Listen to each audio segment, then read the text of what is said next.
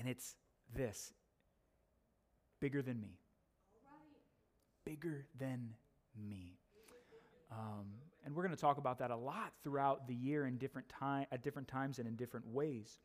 Um, but today we're going to start with the heart of where this theme was, um, it, that this theme was founded and cultivated in. And it was actually interesting because it was, I don't remember what month, but it was sometime later in the fall of last year of 2023 after we were praying on a Sunday morning. So it was 9:30. It was the end of it. Um, and I just remember going into the office and just being so filled with a uh, just what I felt was God saying, This is where the church needs to go for the new year. And I was like, Oh, cool. Got a head start. It's still 2023, and I got a couple months to go. Um, and then I remember Pastor Chase came in, and I just immediately talked with him about some of what the Lord was laying on my heart. And I continued to just let it percolate and, and, and just work its way through me and, and discern what the Lord's will was. And then at our board meeting at the beginning of this month, I shared it with the board. And I said, I, I really believe that this is going to be a wonderful year. And in many ways, it's going to be so wonderful because we're going to have to face a lot of hardship. I, I said that to the board because the original theme was rooted in the word of sacrifice. And it was rooted in the scripture of deny yourself, take up your cross, and follow me. Y'all remember that? If you don't, it's okay. We're going to talk about it today. That, that was the key verse that this theme was rooted in um, that, that came about four months ago now, at this point, three months ago, something like that. Um, and I just keep coming back to it and here today to stand before you to say that it is so clear that this is God's will for us, and I don't say that lightly. Um, through the counsel of fellow believers and leadership, and above all else, the counsel of the Holy Spirit. I'm here to tell you today that we as a church need to understand that 2024 is a year that we need to learn that the gospel and everything about serving Jesus is bigger than me. Yes. It's bigger than me. Right. It's, it, there's more to it than just me. Um, so, that being said, let me just uh, take a moment and, if you can, place both your feet on the ground. You can put your hands in an act of submission and receptivity to the Lord if you'd like to, or you can put them together. Just take a couple of deep breaths.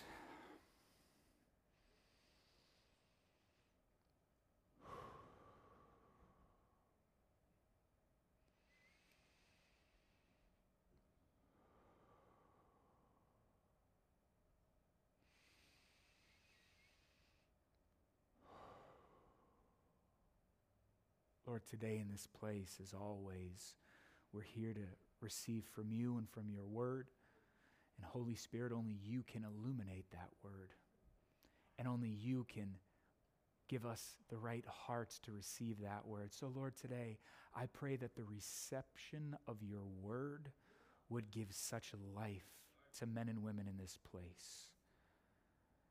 And Lord, I pray that 2024 would be a year of great things for your kingdom. It's in Jesus' name that I pray these things. Amen. So, Matthew chapter 16, starting in the verse, the 21st verse, and I'm going to read the, that verse and two that follow it. And you know it all real well. Um, let me read it for you. It says this From that time on, Jesus began to explain to his disciples that he must go to Jerusalem and suffer many things at the hands of the elders, the chief priests, and the teachers of the law, and that he must be killed, and on the third day be raised to life. Peter took him aside and began to rebuke him. Never, Lord, he said, this shall never happen to you. Jesus turned and said to Peter, Get behind me, Satan.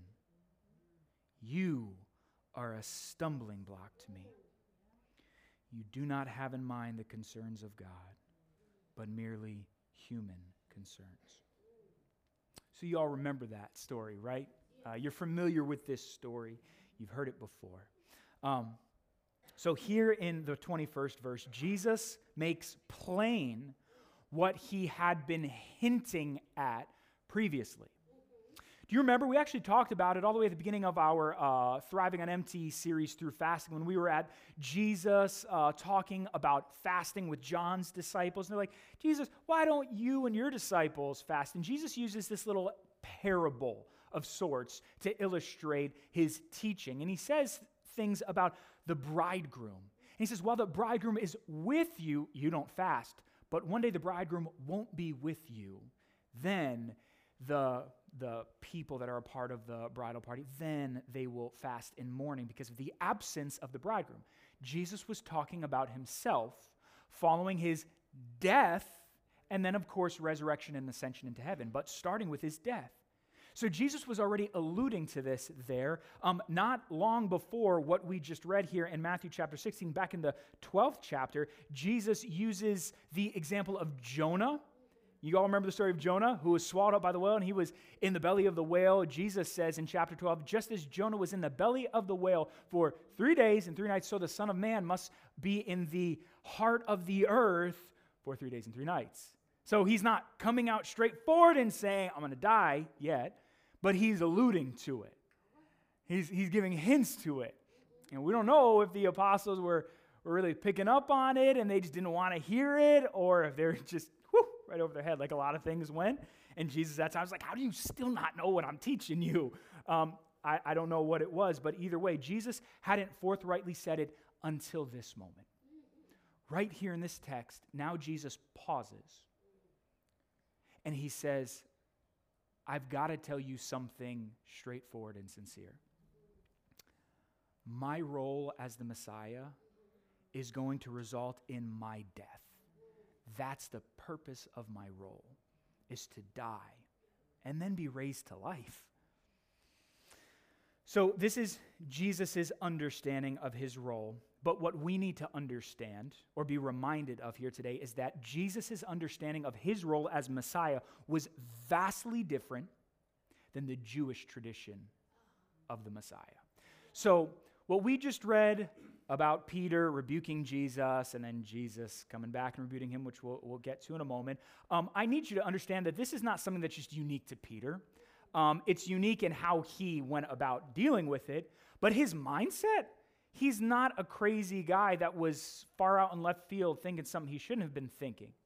The majority of the Jews were expecting a Messiah to come as had potentially come in uh, the Maccabean revolt and other Jewish revolts against the Roman Empire, where there was some sort of man of war that came up and rallied the people and defeated the Romans and established the Jewish empire, even though it didn't become an empire. That was traditionally what the Jews were looking for. Not a suffering servant, not somebody who was going to come and do amazing things and then die. That is anticlimactic to the Jewish tradition as they had interpreted the text. And I'm just going to say their interpretation was wrong. Um, so it's not crazy of Peter to, to be thinking this way when you compare it to the rest of his society and the rest of his tradition and the rest of his people. Um, but here's the deal we, we, we can't just sugarcoat this. We, we, can, we need to empathize, but we can't sugarcoat it, all right? Um, so it's, it's one thing to believe that Jesus is the Messiah, but it's not helpful when you want Jesus to be a kind of Messiah he was never meant to be. And I think we all know that that's a word that we need to hear today, right? When, when we look at what's going on around in the world in, in progressivism and, and liberalism, especially within the church, where Jesus is no longer the way, and then he's a whole bunch of different types of ways and, and stuff like that. Um, and those are the easy ones, I think, for us Christians to point out. And I don't know what it might look like for you, and this is for you to discern with the help of the Holy Spirit in your hearts. But we still need to take this text and not say, yeah, those Christians doing it the bad way. Say, it's tempting for me to even do that. But I have to say, Lord, what is my heart? And, and what am I missing? If I am missing anything, show it to me. So that's my advice to you in these moments not to take a text like this and say, Yeah, I see that in the world. What's it showing in your heart and in your life? Um, and is Jesus the Messiah that you profess, or is he a type of Messiah that you profess? Is he your version of the Messiah that you want, or is he who he was always meant to be? So let's jump into Peter's response. Um, Jesus says, I'm going to die. This is the, the purpose of my role as Messiah. And the text says that Peter took him aside and began to rebuke him.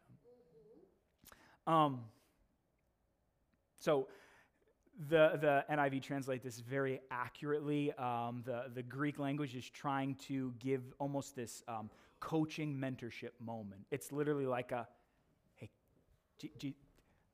I know you're our teacher and all that, but um, yeah, come on. Steps over here. He says, Don't you ever say something like that again, Jesus.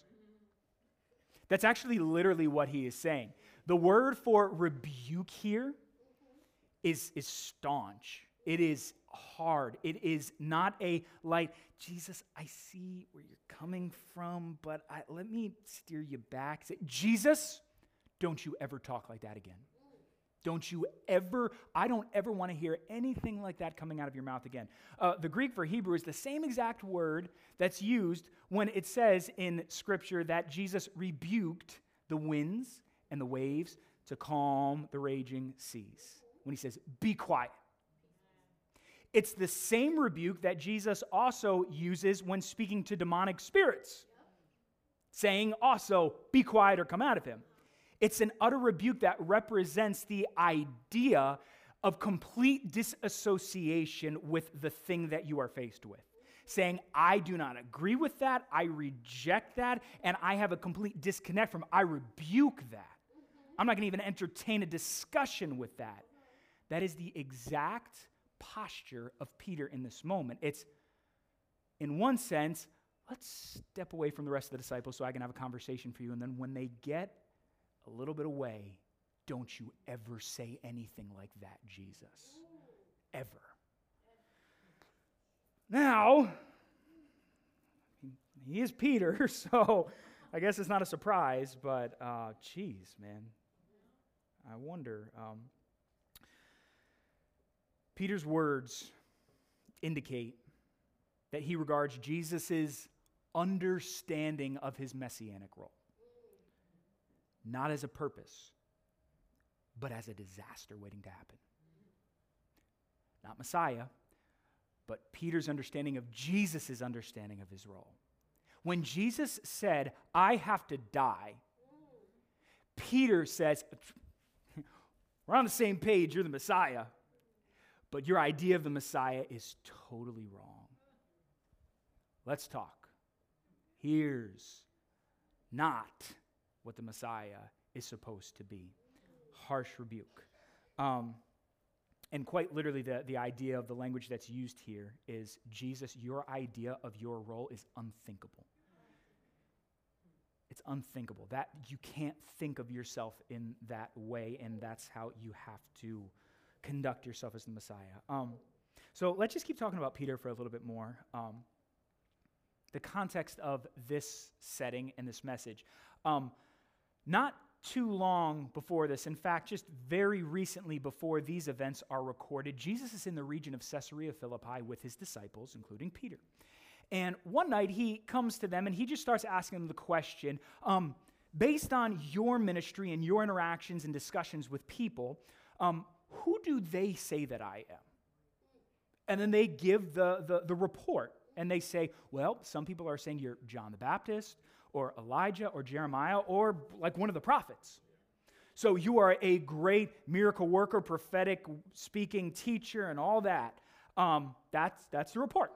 Jesus like, all right, cool. Um, who do you say I am? What about you? That's what other people say. Who do you view me as? From your mouth, who do you say I am? And Peter, speaking up as the advocate on behalf of all of the disciples, says, you're the Messiah. You're the Messiah. And then Jesus gives Peter and all the disciples a charge, saying that it's upon you, Peter, you, Cephas, which means rock, upon this rock I will build my church.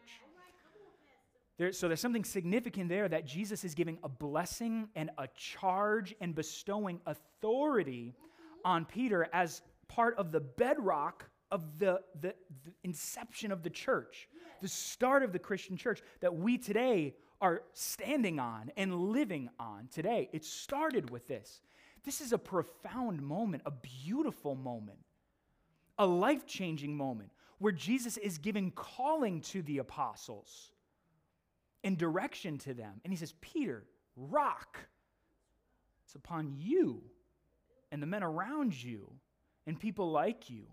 I'm going to build this church because you recognize who I am. So that's what happened just before what we just read.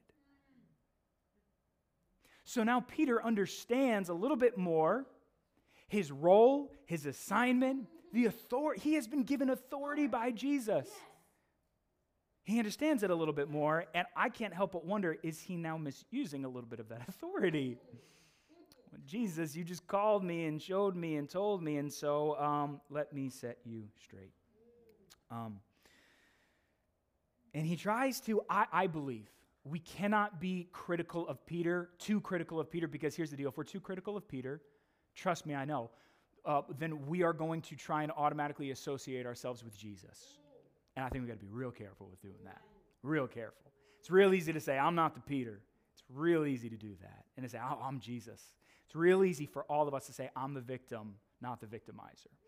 Um, so pause for a second and let's try to still understand, or, or let's keep trying to understand Peter a little bit. Um, I think he truly is admonishing Jesus. I don't think he's trying to be flippant. I don't think he's trying to be a wise guy. I think Peter truly believes in his heart because of his tradition and his upbringing and understanding and his newfound bestowed authority from Jesus himself, thinking, I got to step up and I got to set him straight because he's going astray. I believe that was Peter. I don't think Peter had a willfully wicked heart in this moment. Um, th- that's my personal belief. And yet, as we just read, as Peter admonishes Jesus, the text shows us that he's sinking to new depths, listen, of human understanding. I'm not even mentioning the word depravity. That, that is a part of this conversation. But I don't even want to go so far as to say he's willfully stepping into sin. He's not even, I don't think, doing that. It's simply his mindset, it's his understanding. So that's what I'm saying. It's easy for us to condemn Peter if we overanalyze the text as him being a horrible, sinful person. That's just broken and, and debased and all that. Yeah, there's truth to that, no doubt. But I don't think that's what this is. I think this is simply his mindset just needs to be corrected in this moment. Um, so the Greek construct used here to uh, that that has the words "This shall never happen to you." Peter speaking to Jesus. Never. Um, it's the utter negation of any sort of conduct that can be reflected in the Greek language. It is the absolute, again, no debate can be had based on the inflection of the word that's used here in the Greek. Peter is not looking for a discussion with Jesus. He's simply stating, no. Don't speak that way, Jesus. Not allowed. Um, Peter's trying to intervene on behalf of Jesus. Um, I, I truly see that Peter believes with every fiber of his being that he is doing the right thing. I, again, I do. I do. Um, and here's the reality. Please listen closely. It's a scary thing when we believe so much in our convictions we miss the will of God. Do you understand that that's possible, right? Paul even talks about this in a different context and in a different setting to the Romans and even to the Corinthians. We're talking about scruples and a weaker brother and the stronger brother, and he's talking about their spirits and their minds. And he says, Some of you don't have the Mosaic law that's weighing you down and shackling you down as a yoke anymore. You're liberated from that yoke. And so you don't have a problem doing things like eating food from the marketplace because you're not overly concerned about whether it's been sacrificed, food's been sacrificed to idols. And he gives a teaching on when and when you shouldn't. And he says, You are the stronger brother or sister because your mind isn't constantly filled with the idea that what I'm doing is sin. You're secure in your understanding of your salvation found in Jesus. But then there are other individuals that Paul says weaker minded individuals who look at everything as, you know, if you're not wearing a suit to church, you're a sinner. Um, th- that type of thing. If you're not reading from the KJV, you're a sinner, or things like that, to contextualize it for us today. Um, Paul says that's the weaker minded individual. If it's their conviction, let them have it. Don't get in the way of the conviction, whether you're the stronger or the weaker brother, but don't start imposing it upon each other. That is the key. Don't impose it upon each other. And in this moment, Peter's conviction is so strong that the Messiah is someone who's not going to die the way that Jesus is saying he's going to die, that his conviction causes him to completely miss the will of the Messiah, the long awaited Messiah. So, convictions, as important and necessary as they are, we also have to be careful of. That we're not so caught up in our own convictions that it's been tainted, where it's no longer a divine understanding, but a human understanding. So um, here's the deal Jesus' re- response shows us that there's another person at work here Satan. And let me, let me give you this point, uh, and I would encourage you to write it down. Satan loves to hide behind convictions. Oh boy, does he love to hide behind convictions. Oh boy, does he love to hide behind convictions.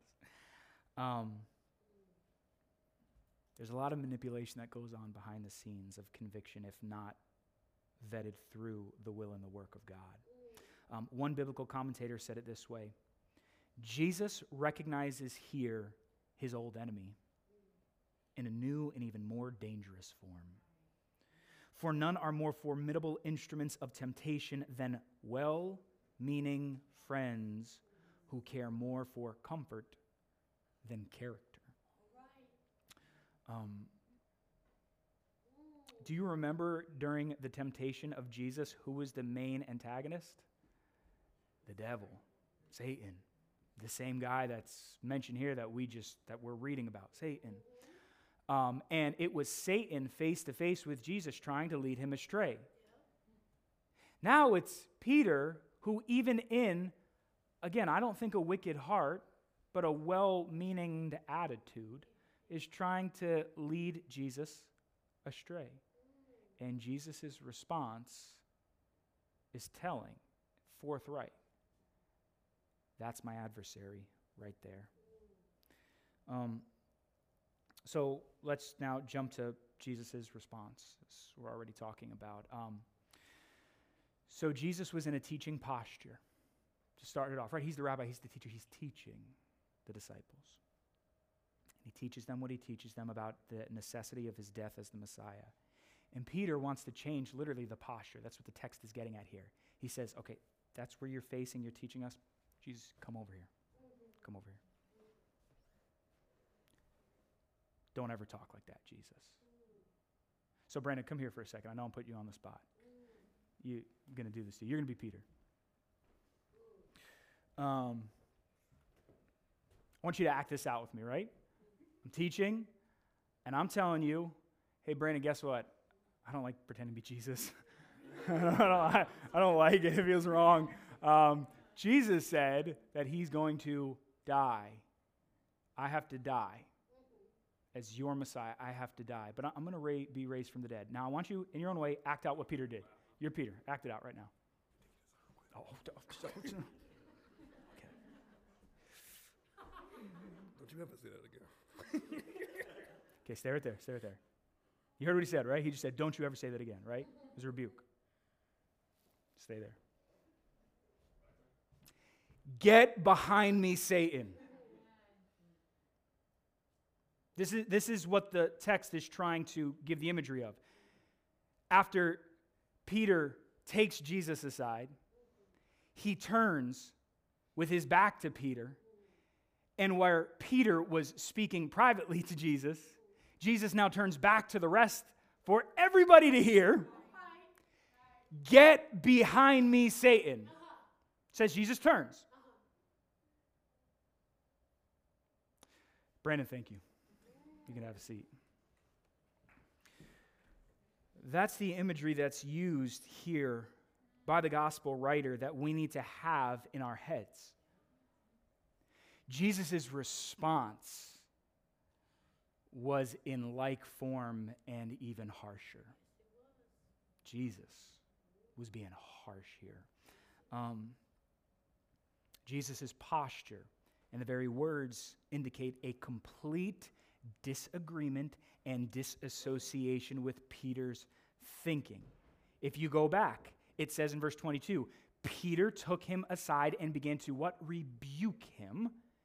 And then Jesus turned and said, It's the same word, rebuked him. So he's meeting him on the same ground of, Peter, what you are saying, I utterly reject right now. And I see my adversary right now, the same guy in the, in the wilderness who wanted me to bow before him so that all the kingdoms of the earth would be mine. That same man is working through you right now. So Jesus reverses his posture and he calls out Peter. And, and I, I really just, again, need you to understand the, the weight of this address, this rebuke of now Jesus to Peter. There is no parallel in Scripture that I have found at this point that comes close to this type of rebuke, or that is at least on the same level. Think about it. John the Baptist, he calls it the Pharisees, says, You brood of vipers. Woo! Snakes. Yeah, that's, that's not a nice compliment. Um, that's pretty harsh. Um, uh, Jesus, he, he calls Herod at the time a fox. He's like, You fox. Like, I, I mean, maybe some could look at that as a compliment, but like he was meaning it as a slight and an insult. Um, he calls Israelites stiff necked and unrepentant generation. Jesus has spoken harshly to people before. In fact, he has even gone so far as to refer to the Pharisees as children of the devil. He's talking about the devil is a liar and the father of lies, and he says, You're not the seed of Abraham, you're the seed of that father of lies. So you're, you're a child of the devil. That's harsh. But to one of his closest followers, he doesn't even call him a child of the devil. He says, You are the devil right now. As far as I have read scripture, at least from Jesus in the Gospels, I have not found a harsher rebuke. And in what a difficult circumstance. Because Peter wasn't like a Pharisee. He wasn't actively trying to get Jesus killed. He wasn't trying to tear down his ministry. He wasn't trying to be a sinful person. I really believe he was standing upon his convictions of what he truly believed was the Messiah. He wasn't trying to be wicked, he was trying to maintain the righteousness of the coming of the Messiah here. And it was to that very attitude that Jesus says, Get behind me, Satan. It's to that attitude. He goes on and he calls him a stumbling block. He says, You're a stumbling block to me. Now, remember, remember the context of what happened just before this. What does Peter also called? Cephas? Rock. And upon this rock I will build my church, a foundation. You are that foundation. And now he's using the words further to say, You're not the foundation right now. You are a cause of major concern right now. You are literally a stumbling block to me. I overcame my adversary when I was fasting in the wilderness, and now here he is once more standing before me as a wolf in sheep's clothing. Get behind me, Satan. You do not have in mind the things of God, but the things of man. So, again, the, the word that's used to describe there is strictly this it's anthropos in the Greek, anthropos, which has a range of meanings, but everything comes back to the idea of human centric. It has everything to do that is found within the inner being of a human, from the thinking to the belief system to the physiological composure. Anthropos. Jesus saying, You have in mind anthropos, human things, secular things things that are simply pertaining to you right now in this moment that do not have a connection with the divine. that's what your thinking, your convictions are based on. Not divine commands, but human concerns. And the devil is working through that. So here's the deal Jesus' biggest advocate. I will argue Peter is Jesus' biggest advocate, became his biggest obstacle in this moment right here. And what Peter doesn't quite seem to understand, even though he has professed Jesus as the Messiah moments earlier, what he doesn't yet seem to understand is that you don't get the kingdom without the cross. You don't get the kingdom without the cross. And so now Jesus has to resume teaching after this awkward moment. And in Matthew chapter 16, verses 24 through 27, he says this. This is the heart of our theme as a church for this year. It's based on this text right here. Then Jesus said to his disciples, Whoever wants to be my disciples must deny themselves and take up their cross and follow me. For whoever wants to save their life will lose it, but whoever loses their life for me will find it. What good will it be for someone to gain the whole world? Friends, families, accolades, attributes, money, status. Yet, forfeit their soul. Or what can anyone give in exchange for their soul? For the Son of Man is going to come in his Father's glory with his angels, and then he will reward each person according to what they have done. I didn't include it here, but then the last verse of the section, he says, I tell you the truth. There are some standing here today who will not taste death until they see the Son of Man coming with glory, right? Now, it's the inverse, the opposite of what that statement is getting at that's important for the context here. There are some who will not taste death, also implying the rest of you are going to taste death. And so the heart of the teaching is are you going to take up your cross? Right. Deny yourself, take up your cross, and follow me. So Jesus, once again, has to address a heart issue. He just commissioned Peter and the disciples to be these incredible leaders. And he goes forward and he says, Authority has been bestowed upon you. And then Peter just missteps. He missteps. Don't think he sins, but he missteps. But then Jesus has to harshly and swiftly rebuke him in such a severe way to get the point of cross. And then he's got to go right back to teaching. Right back to teaching. This is why I believe so strongly in teaching, why I believe it is the gift that God has given as a pastor teacher that must not be shirked from the church. We cannot stop teaching as a community and learning from the source, which is God's word. Uh, so that's why guys like me and Pastor Chase are here, and Lord willing that God would give and bestow other individuals with the calling and the gift of teaching here in this place, which is not something to be taken lightly because Jesus continually has to teach. He gives rebuke and then teaching, and then rebuke and then teaching, and then rebuke and then teaching. Miracles, teaching, miracles, teaching, miracles, teaching. And then he's just like, I'm done with all that. I'm just going to keep teaching. And uh, you guys just got to learn. Um,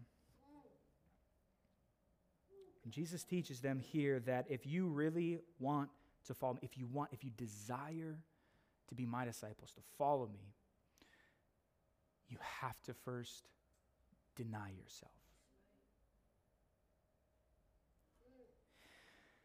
I'll close with this. Um, the theme of the year is that everything about the kingdom of God, the gospel, life with Jesus, serving Him. It's bigger than me. Um, there used to be a, a, a, thing that was done back in the 17th and 18th centuries, and probably before that, but some that have been recorded. Uh, that was uh, a practice of missionaries. Missionaries that would go to other countries for the sake of the gospel, sharing the gospel with individuals and tribes and peoples that have never heard the message of Jesus. And one common practice that was done amongst missionaries was that they would pack all of their belongings, all of their worldly possessions that they would need just to survive, in a coffin. in a coffin. Sounds kind of morbid, but you get the intent of it. They were going there without a return ticket, and they were going there with the intention that if, whenever, however it happens, I'm going to die for the sake of the gospel. That is the embodiment of this text. Jesus is saying, if you want to follow me, you have to first deny yourself and then take up your cross, and you have to follow me.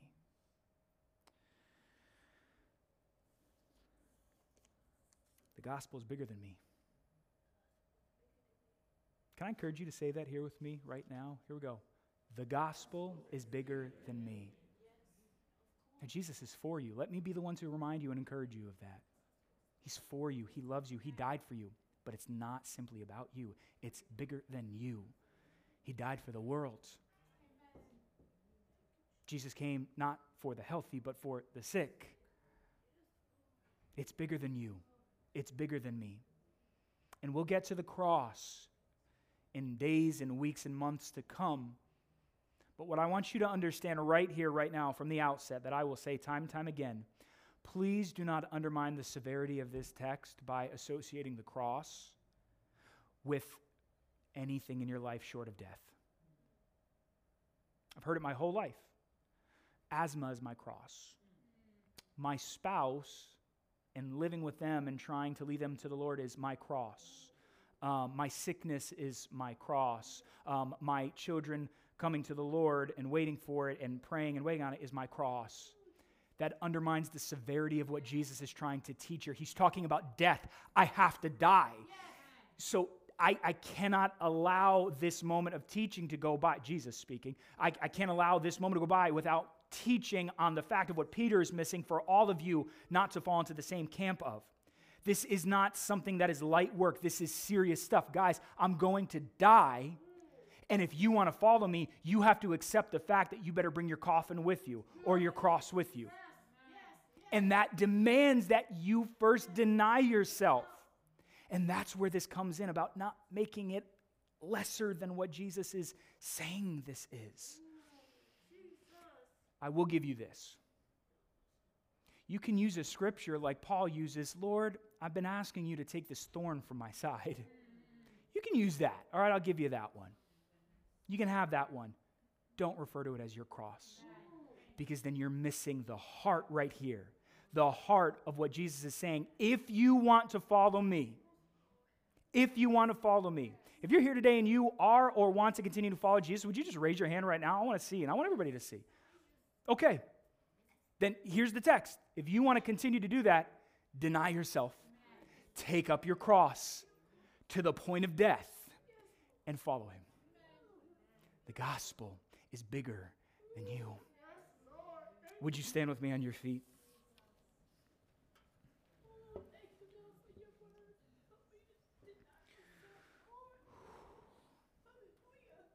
Jesus, I know right now that you are speaking to our hearts. You are preparing our hearts. And Lord, I pray that we would continue to submit ourselves to your will in this moment. Jesus, even the most, the, the best intentioned individuals in this room, myself especially, Lord, I pray that you would search my heart as the pastor of this church and I pray that you would create in me a clean heart, renew a right spirit within me.